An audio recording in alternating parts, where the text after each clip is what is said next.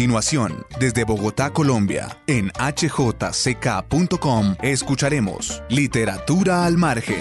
Presenta Camila Willes.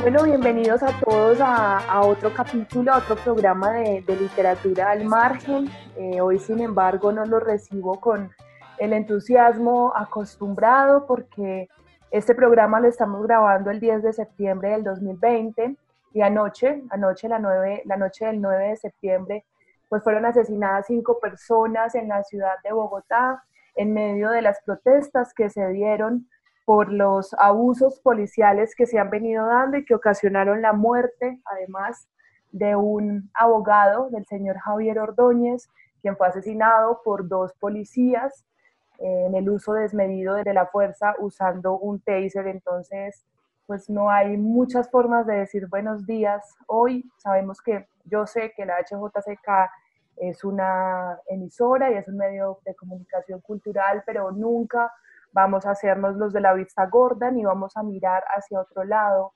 cuando se trata de, de la vida de las personas. Las paredes se pueden volver a construir, los muros se pueden volver a levantar, las palabras se pueden borrar con pintura y con jabón, pero una vida jamás va a regresar. Entonces, pues comenzamos este programa muy tristes. Yo sé que mi invitada también siente la misma desazón que nos trae este país, esta casi como esquizofrenia que tenemos mientras las pantallas oficiales dicen y felicitan a unos pues en las calles son esas personas las que terminan agrediendo y asesinando a los que deberían cuidar. Esperamos que la, gasolina del discurso guerrerista se esté terminando, esperamos que este paréntesis que hizo el COVID-19 en el país que ya venía presentando un despertar, no solamente de marchas, yo creo, sino un despertar, también quitarnos un poco la venda desde las ciudades, que este país nos tocó a todos no solamente a la gente que vive en el Catatumbo, ni en el Putumayo, ni en el Chocó, ni en las comunas de Medellín, ni en Usme, sino que este país le tocó a los que vivimos en Bogotá, a los que nacimos en Río Negro, a los que viven en Rosales, a los que viven en Barranquilla, a los que están en el poblado. Entonces, así comenzamos Literatura al Margen hoy. Yo soy Camila Willes y pues bienvenidos. Hoy estoy con una gran invitada, ella ya había estado hace varios años, sí creo que hace un año, un año y medio, estuvo en una noticia de lectura y ella es Belia Vidal. Belia Vidal acaba de publicar un libro con la editorial Laguna Libros, un libro epistolar que se titula Aguas del Estario, del Estuario, perdón, que fue publicado pues este año. En medio, además de, bueno, la contingencia del COVID, y que yo no sé, ahorita Belia nos, nos lo dirá, tiene mucho que ver este título para la gente que no sabe qué es estuario, yo no lo sabía, tuve que consultar qué era.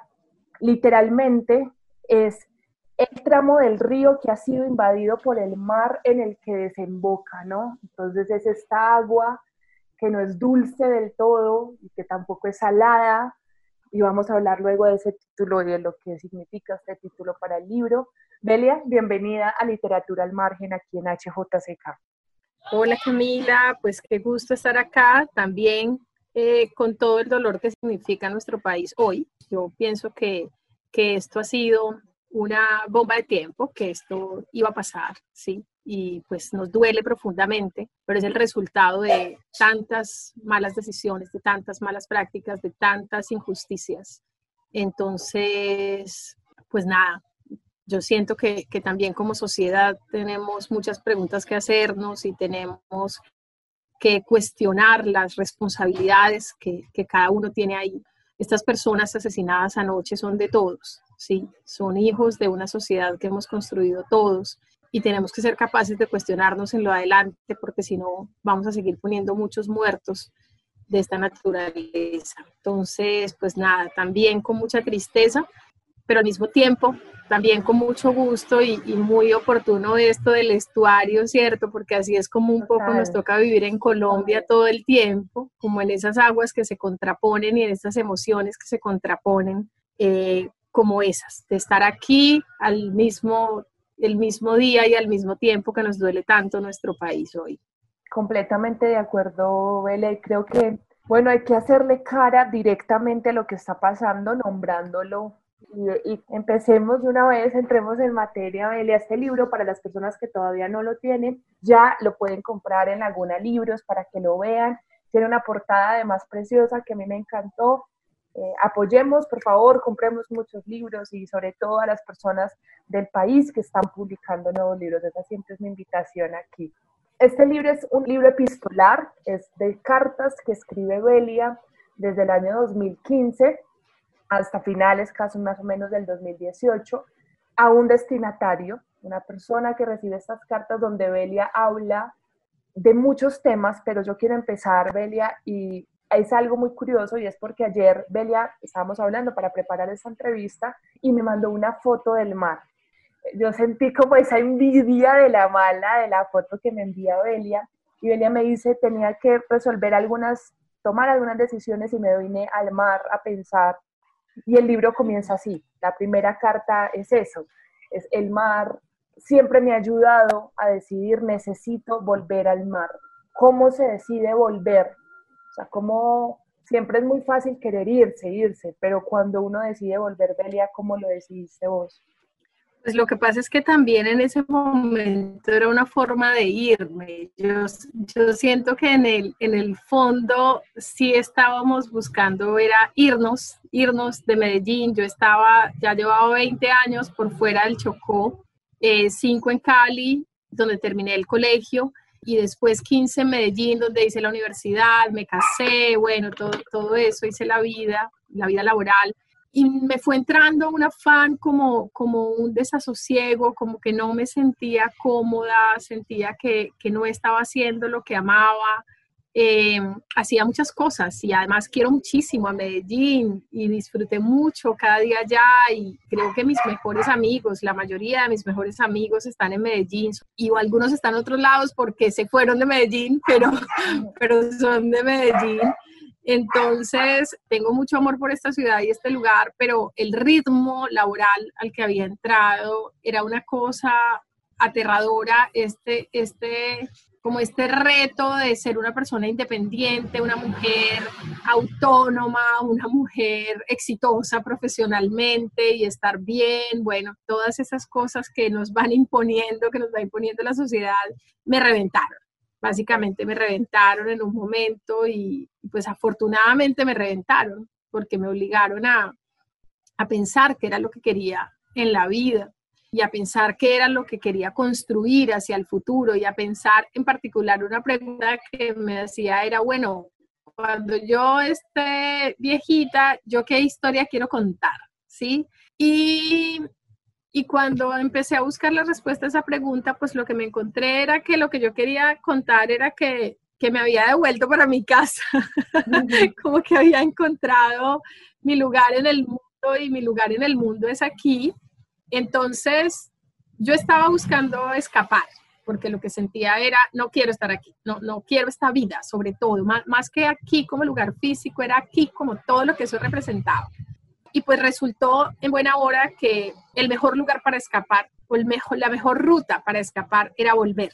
Entonces, no es que automáticamente yo decidiera volver, es que quería huir también y elegí para huir el camino del regreso.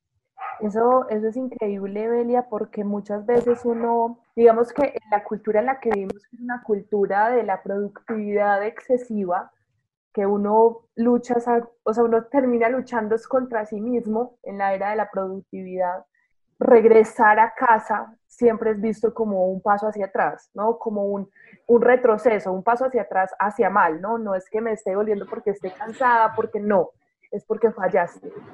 Entonces, uno está en Medellín, digamos las personas que pronto nos escuchen y no conocen Medellín, Medellín es una ciudad muy vertiginosa, que vive en un, es una ciudad caliente, en un constante movimiento, las personas tienen mucho contacto físico y cuando uno dice esto me está sobrepasando, es porque realmente cuando mencionas el aquí, no es el aquí solo como el lugar, es esta realidad que está sometiéndome en este momento.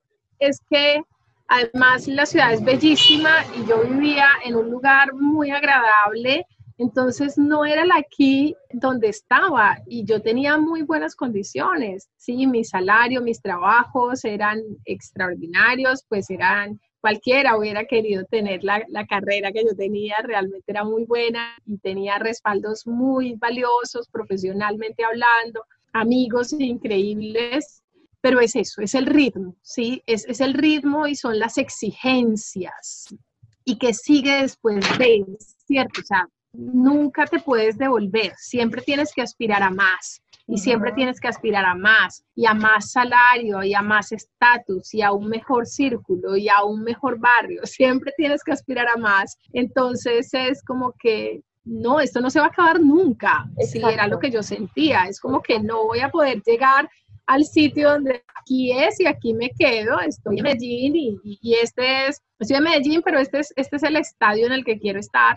Eh, porque no, siempre te están pidiendo ese entorno mucho más, entonces hay que tomar una decisión muy personal, hay que tomar una decisión muy, muy individual, muy propia, pues también familiar, por supuesto, para frenar eso. Y claro, cuando yo le dije a mi familia, lo primero que yo hice fue, bueno, que hicimos es, es que es un poco anecdótico y es que yo estaba en un trabajo y me llamó un día mi amiga eh, María Janet, ahí eso aparece en el libro, pues no en ese detalle, pero a pronosticar cáncer a mi mamá, una persona que yo quiero muchísimo, la María es como una hermana, y eso fue durísimo para mí, súper tranquila, y es como, no, pues yo estoy intentando calmar a todo el mundo, y la conclusión que nosotros sacábamos era que ella estaba tan tranquila por lo que había hecho en la vida, pues que a pesar de esa noticia tan devastadora y efectivamente se murió seis meses después, a pesar de todo eso, ella podía estar serena porque había entregado su vida al servicio y había entregado su vida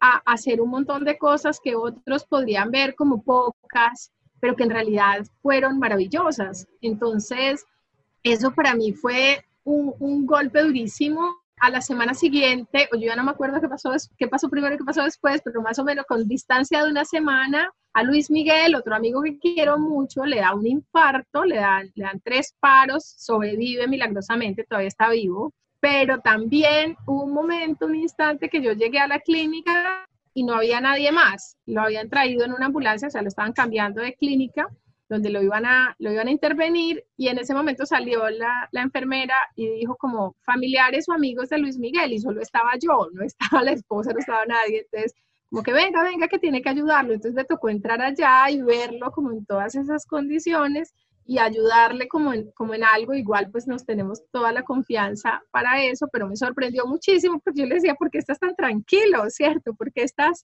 como estás? Y él me decía, porque, porque realmente estoy tranquilo, porque si me hubiera tocado morirme hoy, creo que he hecho todo lo que he querido. Y en esencia, así ha sido su vida. Y, y para mí eso fue un choque durísimo, como, fue pucha, yo he hecho todo lo que he querido. O sea, si a mí me pasara lo de Luis Miguel, si a mí me pasara lo de Doña Rodalba, o sea, yo podría, podría tener esta tranquilidad y claramente mi respuesta fue no, eso no, no, no la puedo tener. Si me muero hoy, voy a estar angustiadísima por todo lo que me falta por, por hacer o por todas las decisiones que me faltan por tomar. Entonces yo renuncié a mi trabajo como, no sé, como un asesor espiritual, un terapeuta o alguna cosa, y, luego fuimos allá y, y no pasó nada. Salimos de una, de una, cita larguísima y no pasó absolutamente nada y mi esposo me decía como, y entonces, y yo no, no pasó nada, como, y entonces ahora qué vamos a hacer? Y nosotros habíamos estado pensando como un par de años antes que, como si todo funcionara como uno lo planea, que después de cinco años nos íbamos a venir al Chocó, íbamos a hacer una casa, íbamos a estar más tranquilos, como una especie de retiro programado, como si fuera así.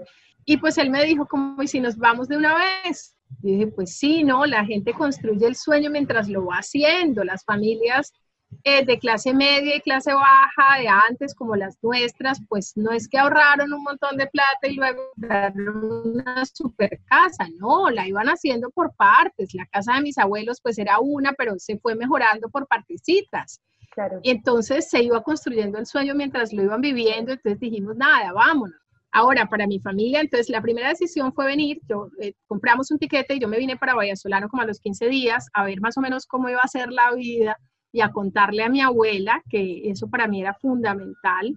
Y es muy bello porque cuando le dije a mi abuela, ella me dijo, es que este es su pueblo, usted nació aquí, entonces aquí puede vivir, aquí vive por los demás, entonces yo no le veo ningún problema. Y eso para mí fue absolutamente reconfortante. Claro.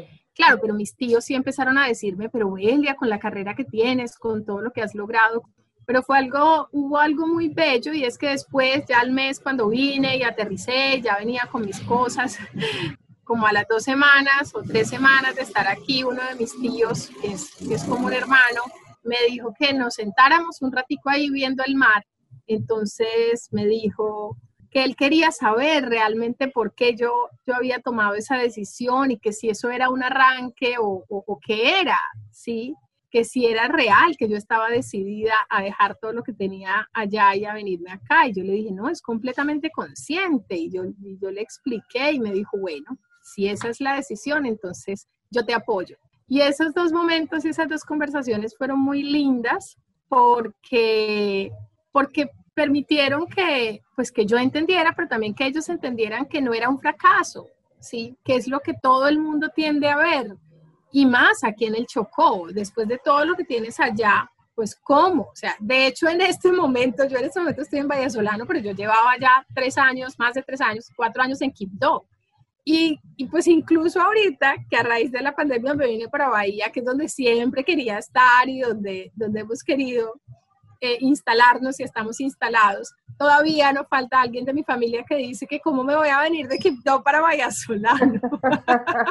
si todo lo que hemos construido con Motete ha sido posible desde Quibdó, yo digo, no, también ha sido posible y es posible desde aquí. Entonces, entonces esa noción de fracaso está ahí todo el tiempo, que regresarse al sitio donde uno nació es un fracaso, ¿sí? Que dejar una vida de consumo, una vida vertiginosa, es un fracaso y eso es quizá lo primero que, que uno tiene que romper.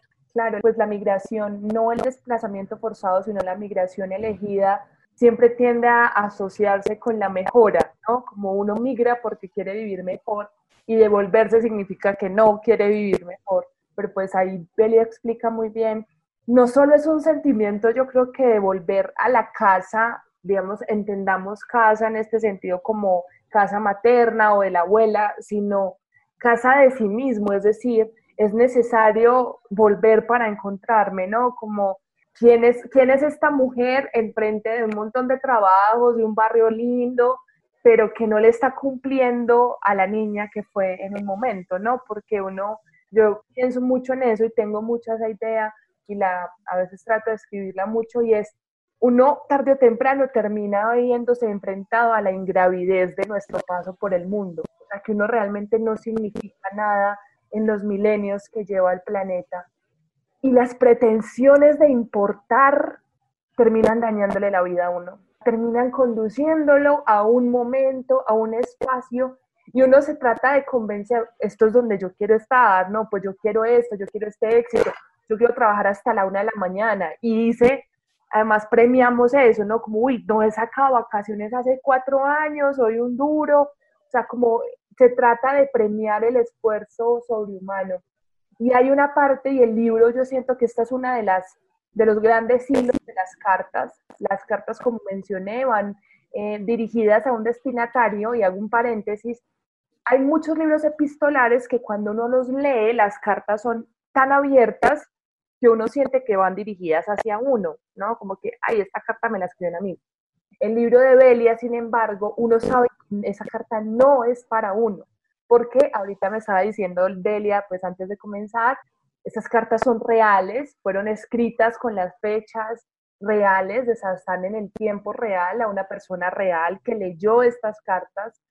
Entonces, no están las respuestas de estas cartas, solamente eh, la interlocutora es Belia y nosotros somos como ese narrador omnisciente que habla sobre ella y sobre la voz del, del destinatario de las cartas. Entonces eso me gustó mucho del libro y es que no fuera una vaina abierta que uno dijera, uy, me la escribieron a mí. No, aquí hay dos personas en una conversación y yo voy a adivinar qué respondió la otra. Entonces, lo que decía es que hay un hilo muy importante para mí en este libro y es el, la palabra servicio. Belia la, mencionó ahorita. Y lo menciona una frase en, el, en una de las primeras cartas y dice, hay muchas formas de servir. Y me quedé pensando en eso, ¿no? En este momento estamos sirviendo realmente, a quién le estamos sirviendo, siquiera nos estamos sirviendo a nosotros mismos. ¿Cuáles son esas formas de servicio que has encontrado vos, Delia? Pues sabes que me parece muy bello que, que anotes eso, Camila, porque el año antepasado que yo fui a España a hacer la, la parte presencial del máster en, en promoción de lectura y literatura infantil, uno de mis profesores, que, que me gustó muchísimo lo que hace, es un gran promotor de lectura, y él decía, ¿ustedes creen que desde una pequeña escuela, que desde un grupo de niños de barrio haciendo promoción de lectura, no deciden a quién le sirven? Y cada vez que ustedes eligen un texto, cada vez que ustedes tienen una interlocución con uno de estos grupos, ustedes tienen que ser conscientes de a quién le están sirviendo y qué tipo de servidores están formando. ¿A quién le van a servir esos niños? ¿Sí? ¿Qué lecturas les estoy proporcionando yo? Y yo volvía sobre todo esto que yo venía haciendo y sobre todas estas decisiones, justamente porque esa ha sido una de mis grandes preguntas, ¿sí? Nosotros tenemos un, gran conflicto con el concepto de la caridad y creemos que, que, eso de servir en primer lugar es hacerle un gran favor al otro, ¿no? Y ponernos en un lugar superior de generosidad y de bondadosos y de todo lo demás. Y resulta que es que el servicio tiene una connotación muy importante en nosotros mismos, ¿sí? Y debería arrancar por ahí, ¿sí? Yo estoy al servicio de qué y de quién, ¿sí? Y me pongo al servicio de qué, no estoy hablando de ayudar, ¿cierto? Porque una persona que esté, por ejemplo, a un servicio de fuerzas negativas o a un servicio de fuerzas dañinas, está al servicio de eso y puede ser un, filántropo, ¿sí?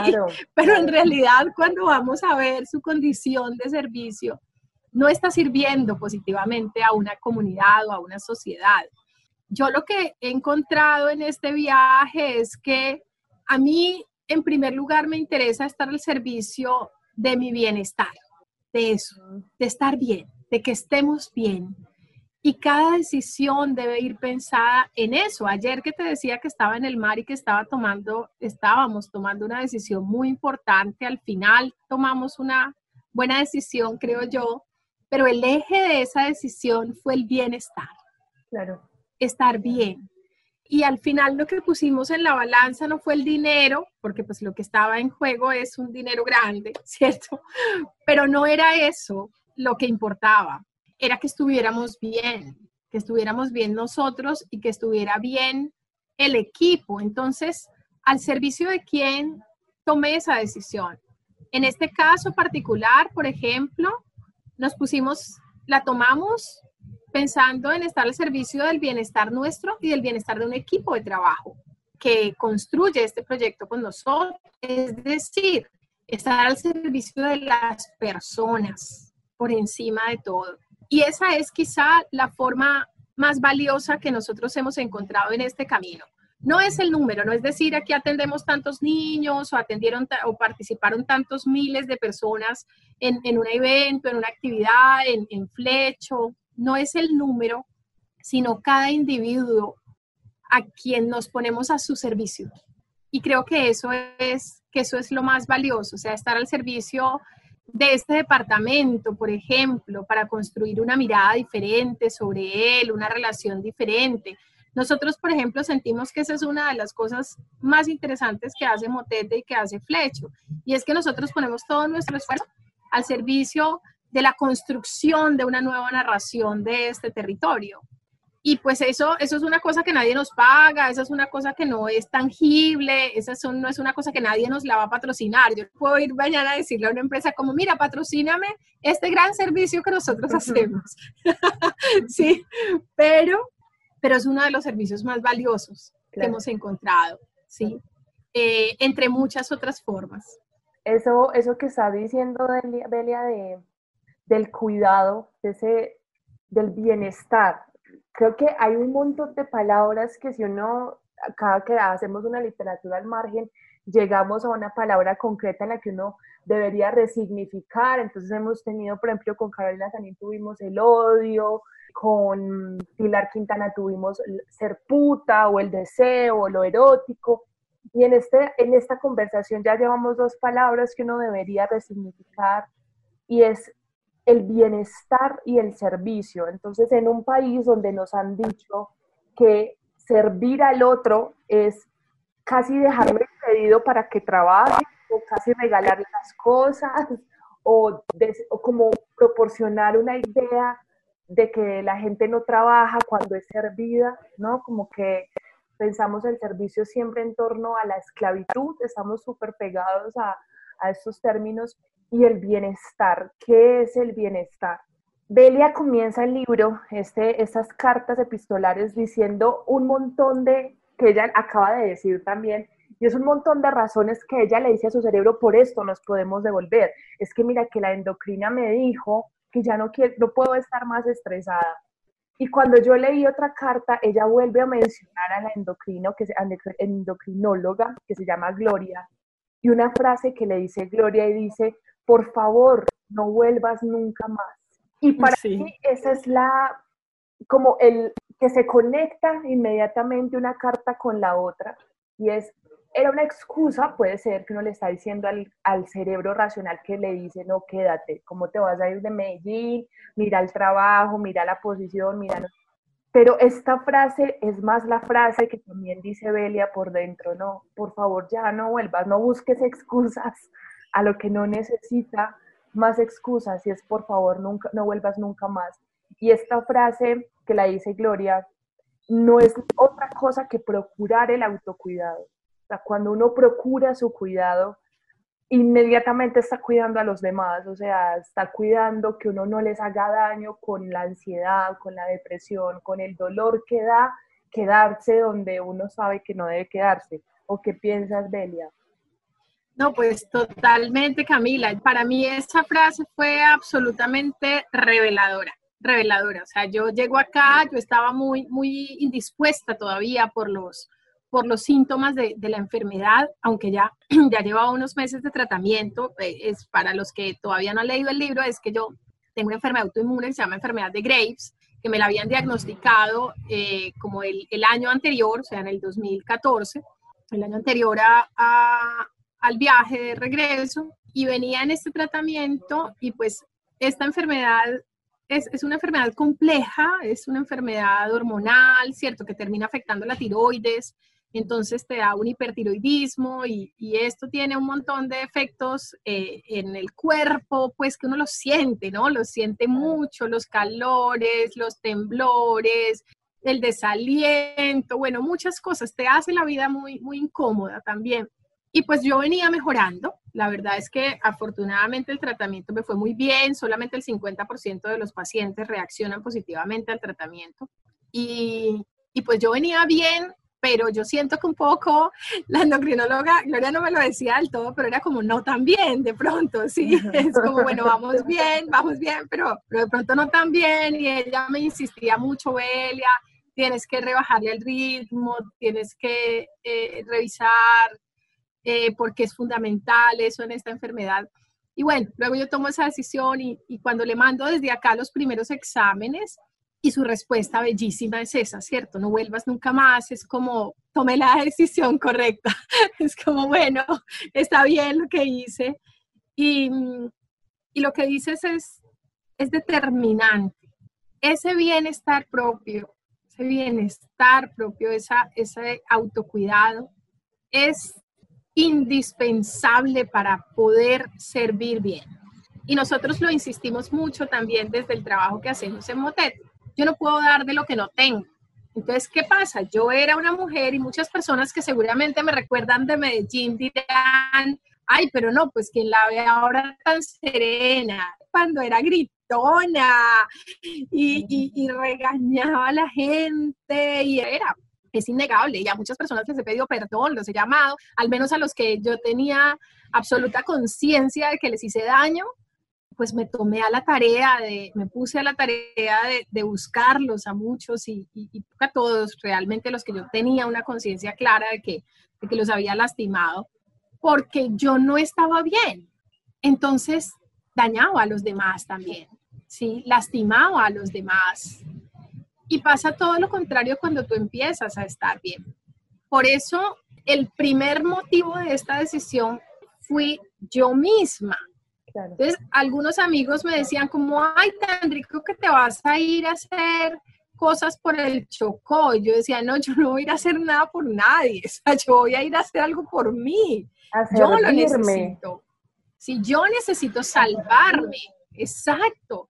Necesito servirme, necesito salvarme, necesito ponerme al servicio de mí misma. Estaba al servicio de unas instituciones, estaba al servicio de, de unos trabajos, estaba al servicio de un sistema que no era justo conmigo ni con nadie, ¿sí?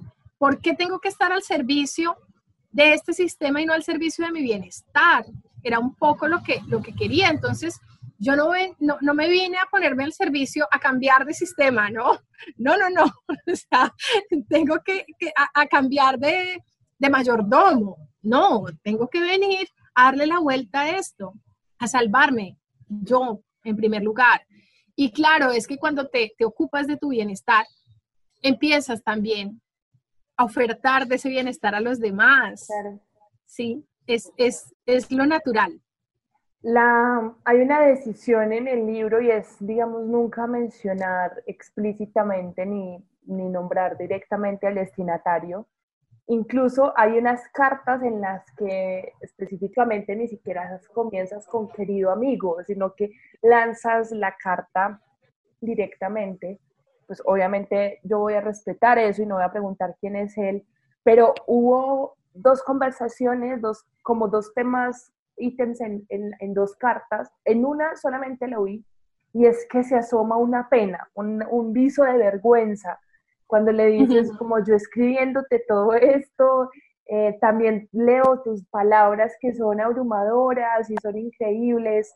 Y ahorita Belia me lo dijo muy bien, uno nunca se imagina que van a publicar las cartas que uno le envía a alguien en un libro, pero porque, porque a veces se deja uno inundar por esa vergüenza, que, que deja ver esa pena, Belia.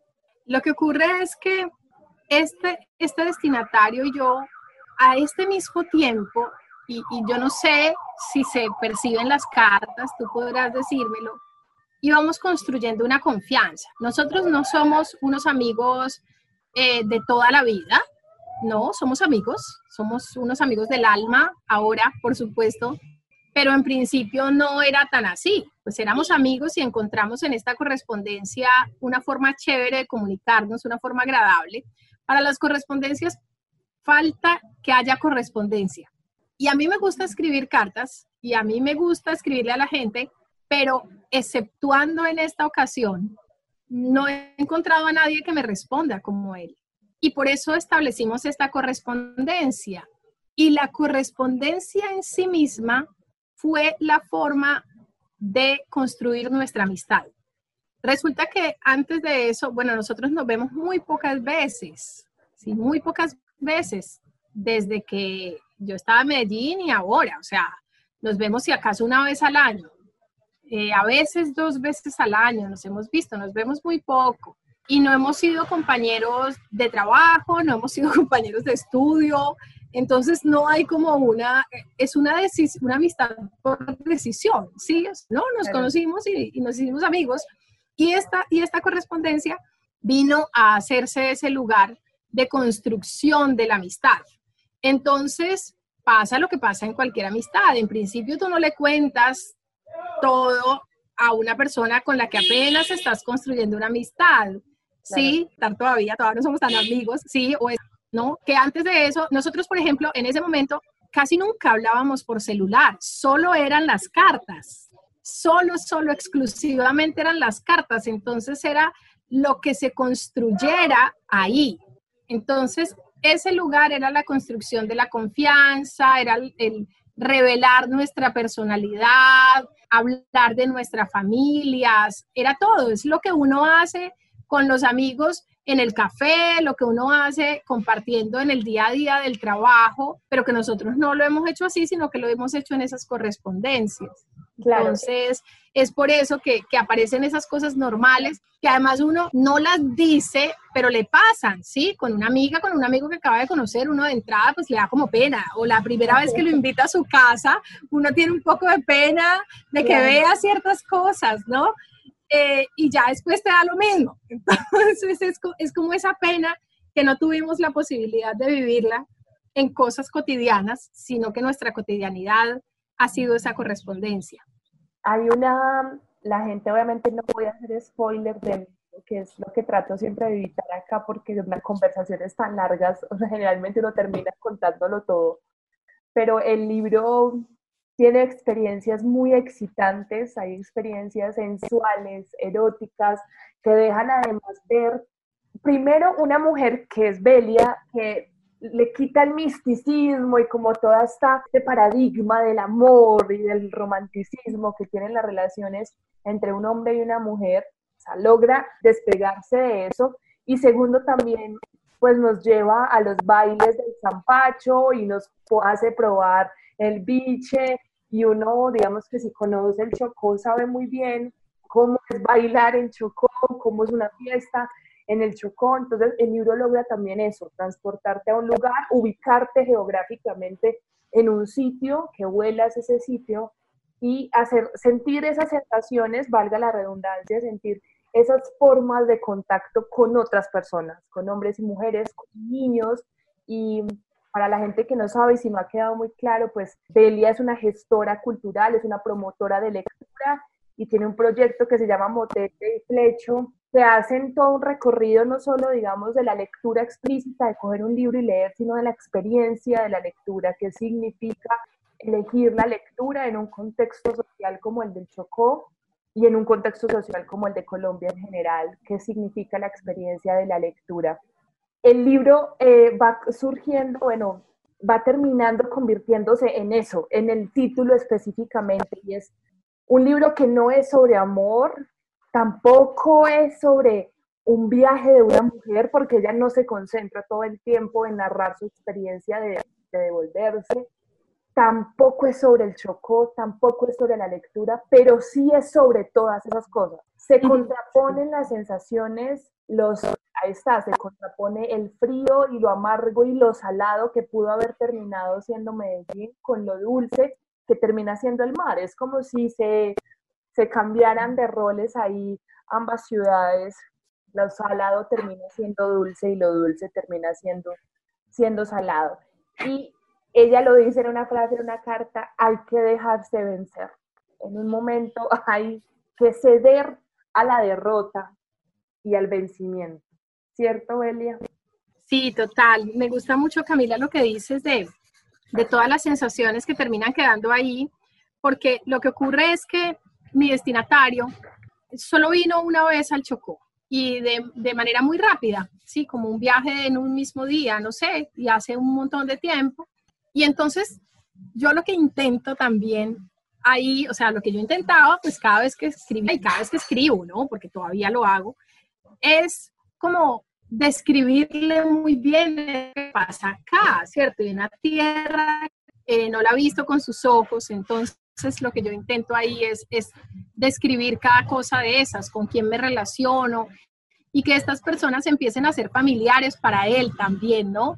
Y también que descubra eso que tú dices, una mujer completa y común y corriente, porque yo, yo siento que de alguna manera todos tenemos como un closet del cual salir, ¿cierto? E-, esa, expresión de salir del closet se la hemos dejado solamente a, las personas con orientaciones eh, de género o sexuales diversas y pues no, eso es para todos, o sea, todos, todos tenemos que salir de algún closet, todos tenemos que desmitificar cosas, todos tenemos que aceptar además que nada es como parece ni como lo queremos mostrar. Todos somos más, más salvajes, más humanos, más, más animales, más viscerales, más corporales de lo que queremos mostrar, ¿no? Entonces, em, yo siento que lo que fuimos haciendo ahí es generar un espacio de mucha honestidad para poder sacar esas cosas, para poder ponerlas en palabras. Mm, entonces, siento que eso es, es muy valioso. Se me olvidó la última frase que mencionaste. Dejarse vencer. Eso, dejarse vencer. Entonces, un poco todo eso termina en lo mismo, ¿sí? Termina en, en que, ¿para qué me resisto a mostrar lo que realmente soy? ¿Sí? ¿Para qué me eh, insisto y permanezco en mantener una pantalla? No, pues dejémonos vencer por esto, dejémonos vencer por la posibilidad de, de ser quienes somos, porque al final, y como tú bien lo decías, eso es lo que pasa en el estuario y en el estero, que es como más decimos acá, acá en el Pacífico utilizamos más la palabra estero porque eh, son menos profundos. Sí, los estuarios son en ríos mucho más grandotes, pero por ejemplo en el río San Juan o en el Baudó es un estuario, ¿sí? Aquí en el río Gella, que es aquí en no es un estero porque es más chiquito, pero básicamente lo que ocurre es lo mismo y es una gran tensión, ¿sí? Una gran tensión entre algo que tira de un lado y algo que tira de otro. Y yo creo que así nos pasamos la vida, en esa tensión y en esas mareas que suben y bajan. Yo, yo amo ese regalo que nos ha dado que nos ha dado el Pacífico y la luna aquí en esta región, el mar y la luna en esta región, y es que las mareas suben muchísimo y bajan muchísimo. Entonces, cuando la marea está alta, pues tú tienes el mar aquí pegadito eh, al parque, por ejemplo, por hablar aquí en mi pueblo, y cuando la marea está baja, hay 300, 400 metros de distancia, 400 metros de playa entre el parque y el mar, ¿sí? Eso nos desarrolla mucho la paciencia, ¿no? Porque hay cosas que no se pueden hacer cuando la marea está alta y cosas que no se pueden hacer cuando la marea está baja. Entonces aquí tenemos que aprender sí o sí a esperar, por un lado.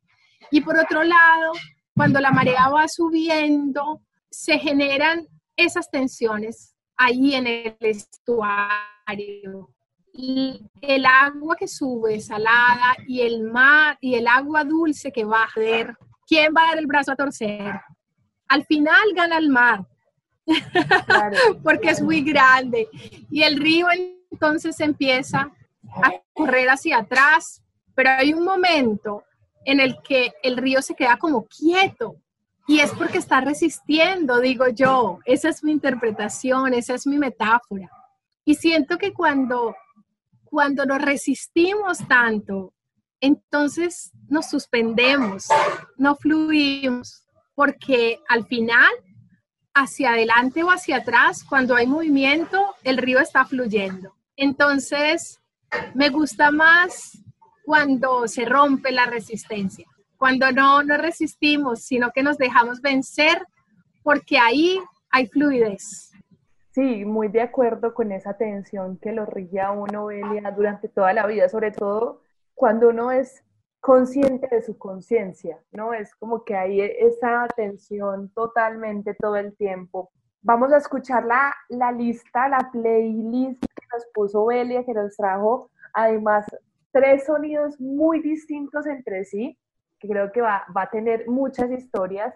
Esta vez la voy a hacer en el orden en que la, la invitada lo propuso. Vamos a empezar con la canción que se llama Fran de Gary Scheinman, se pronuncia así, creo que sí, y ya Alejandro Rodríguez, que es el productor de, de la HJCK, la va a poner a sonar ahí.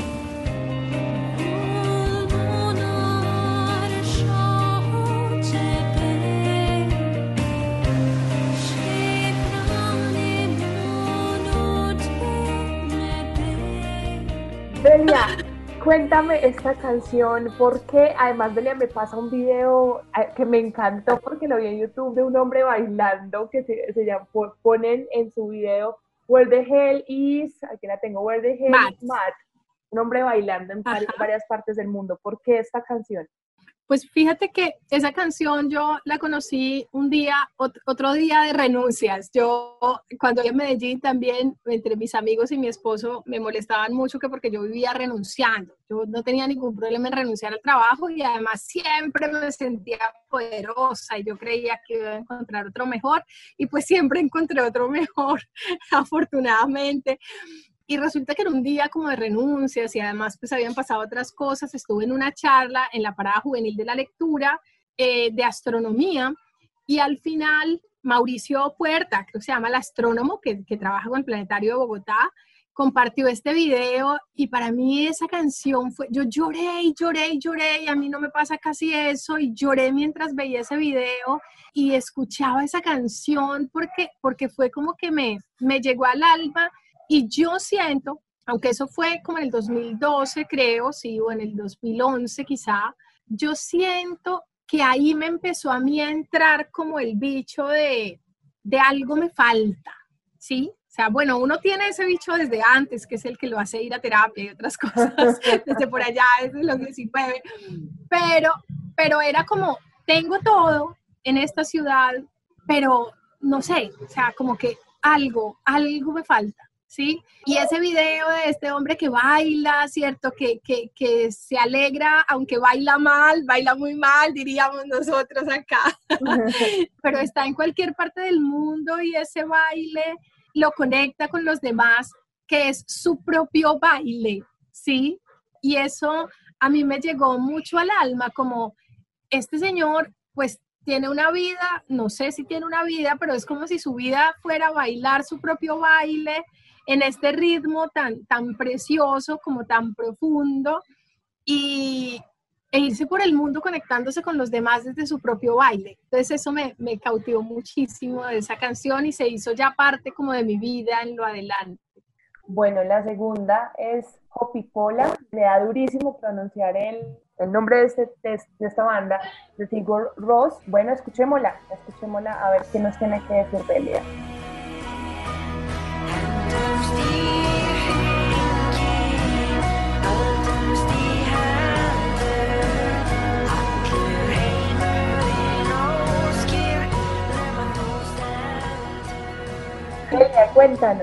Mira, esa canción nosotros la conocimos por un video de Roger Federer, de los triunfos de Roger Federer. Aquí donde me ven, de pronto por ahí en el libro sale en algún momento, yo soy fanática de los deportes, así, o sea, apasionadísima. Eh, un sueño que teníamos era ir a unos olímpicos y creo que ahí menciono algo un poquito, ahí muy tangencialmente en el libro y somos eh, fanáticos del tenis y, ese amor por los deportes ha sido también como un, eje en, mi relación matrimonial, en mi relación de pareja.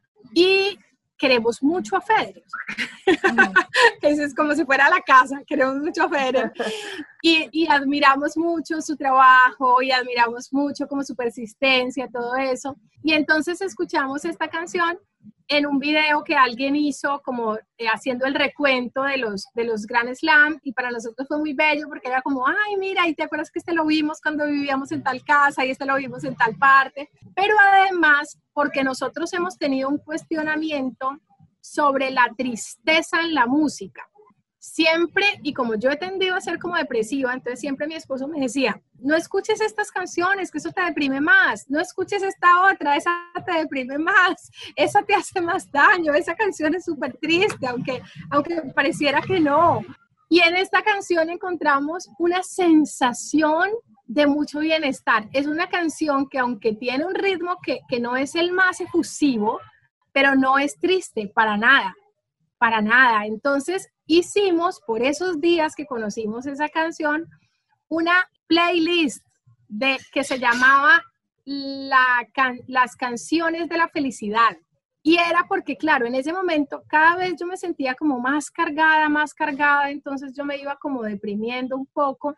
Entonces mi esposo me ponía por las mañanas las canciones de la felicidad para que yo me levantara con un poco de fuerzas a seguir viviendo toda esa vida complicada que tenía. Y pues es curioso porque la verdad es que desde que llegué al Chocó nunca volví a escuchar la lista de la felicidad, aunque yo la tengo en un disco duro.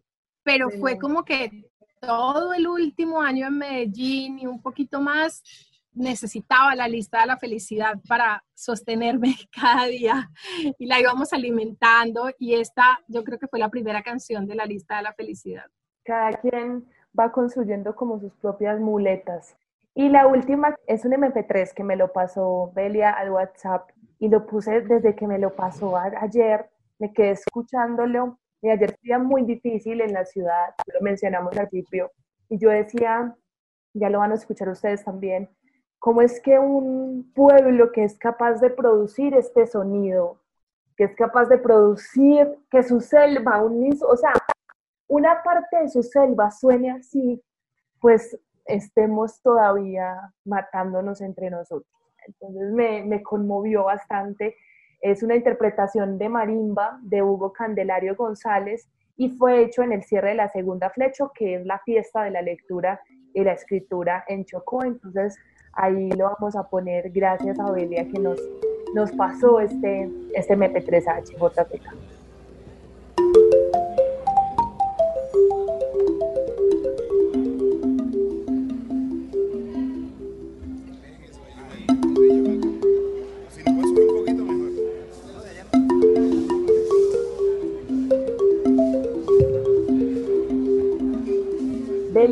cuéntanos esta belleza, ¿de dónde sale? ¿Cómo, ¿Cómo llega y se cola en esta lista de hoy en Literatura al Margen? Es que cuando me dijiste que buscara las canciones, eh, pues estas dos primeras fueron como muy obvias para nosotros, para mí. Yo le pedí un poquito de ayuda a mi esposo, pero él de una vez me dijo, y claro, dijimos, pues sí, esas son.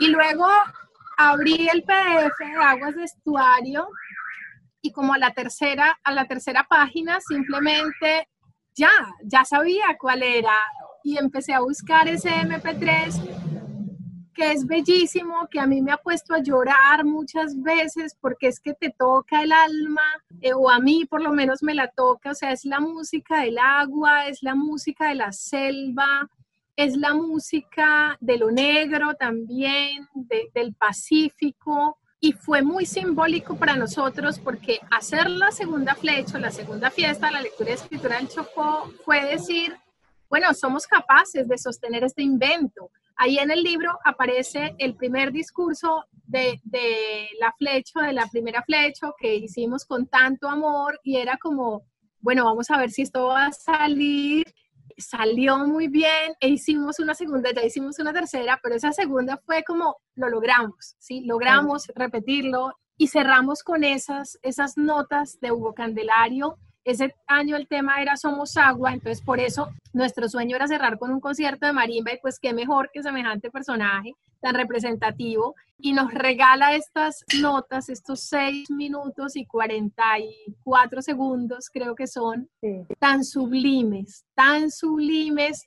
Y yo cada que lo escucho es como repasar la historia de Motete, es repasar ese fluir, sí, las tormentas, pero también el agua serena a veces y la frescura y todo lo que hemos logrado. Entonces y pues volver a un momento. También es una cápsula del tiempo, como decía una amiga ayer, que también decía que fue un día duro y aprovechando que te lo compartí, se lo compartí a ella y me dijo que qué gran regalo para un día tan duro. Entonces dijo que era una cápsula del tiempo y creo que sí, es una cápsula del tiempo que nos lleva como un origen, por un lado, a eso básico que es la selva, el agua, eh, la madera, ¿cierto? La tierra. Y para nosotros es una cápsula del tiempo que nos lleva a un momento que nos hizo sentir que era posible lo que estábamos haciendo y que además valía la pena lo que estábamos haciendo y lo que estamos haciendo. Entonces, por eso quiero mucho esas, esas notas. Muchas gracias, además que aquí ya nos la regalas también a todos los que estamos escuchando. Belia, la última pregunta, que es la última también, la pregunta que le hago a todas, a todas casi digo todas porque han sido, este año han sido más mujeres que hombres las invitadas a, Literatura al Margen y es, si vos pudieras, hablando una cápsula del tiempo, viajar en el tiempo y encontrarte con Belia de ocho años, todavía allá, sin irse y sin volver, ¿qué le dirías? Pues yo le diría primero que la magia está en volver, que se vaya con esa certeza, pero que igual se vaya, se vaya con, la idea de volver, porque ahí está la magia, la magia está en volver. Y le diría que sea esa, que sea la que ya es eh, así, loquita, sonriente, y que confíe mucho en, lo que siente, que confíe mucho en, en sus instintos. Eso le diría. Belia, muchísimas gracias por estar aquí conmigo en Literatura al Margen. Esta pandemia uno a veces cree que aleja, pero termina también encontrándonos en, en pasillos, que yo hacía esa reflexión ayer y es que sentía que el virus se había convertido como en una casa gigante para todo el mundo. Entonces todo el mundo estaba dentro de sus propias habitaciones intentando socavar en los vericuetos de los cuartos personales que son la vida misma, pero nos hace encontrarnos en los pasillos. Muchas gracias, Belia, por estar aquí conmigo en Literatura al Margen. Gracias, Camila, por esta conversación tan agradable, por estas reflexiones tan bellas de las que a veces uno ni uno mismo se da cuenta cuando escribe un libro como. Y, y, ojalá se animen también a navegar por el, por el Pacífico, por el Chocó, por la música que es esta tierra y, y bueno, por todo eso que ya decías que está ahí en ese libro. Muchas, muchas gracias. Ya saben, entonces, Aguas de Estuario por Belia Vidal, Laguna Libros, ya lo pueden conseguir, pedirlo por internet. No, ya no hay excusas para no comprar libros. Muchas gracias a todos por escucharnos. Recuerden que nos pueden seguir en arroba HJCK Radio y yo soy Camila Williams.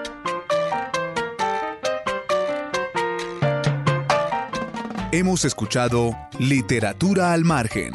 Presentó Camila Willes desde hjck.com en Bogotá, Colombia.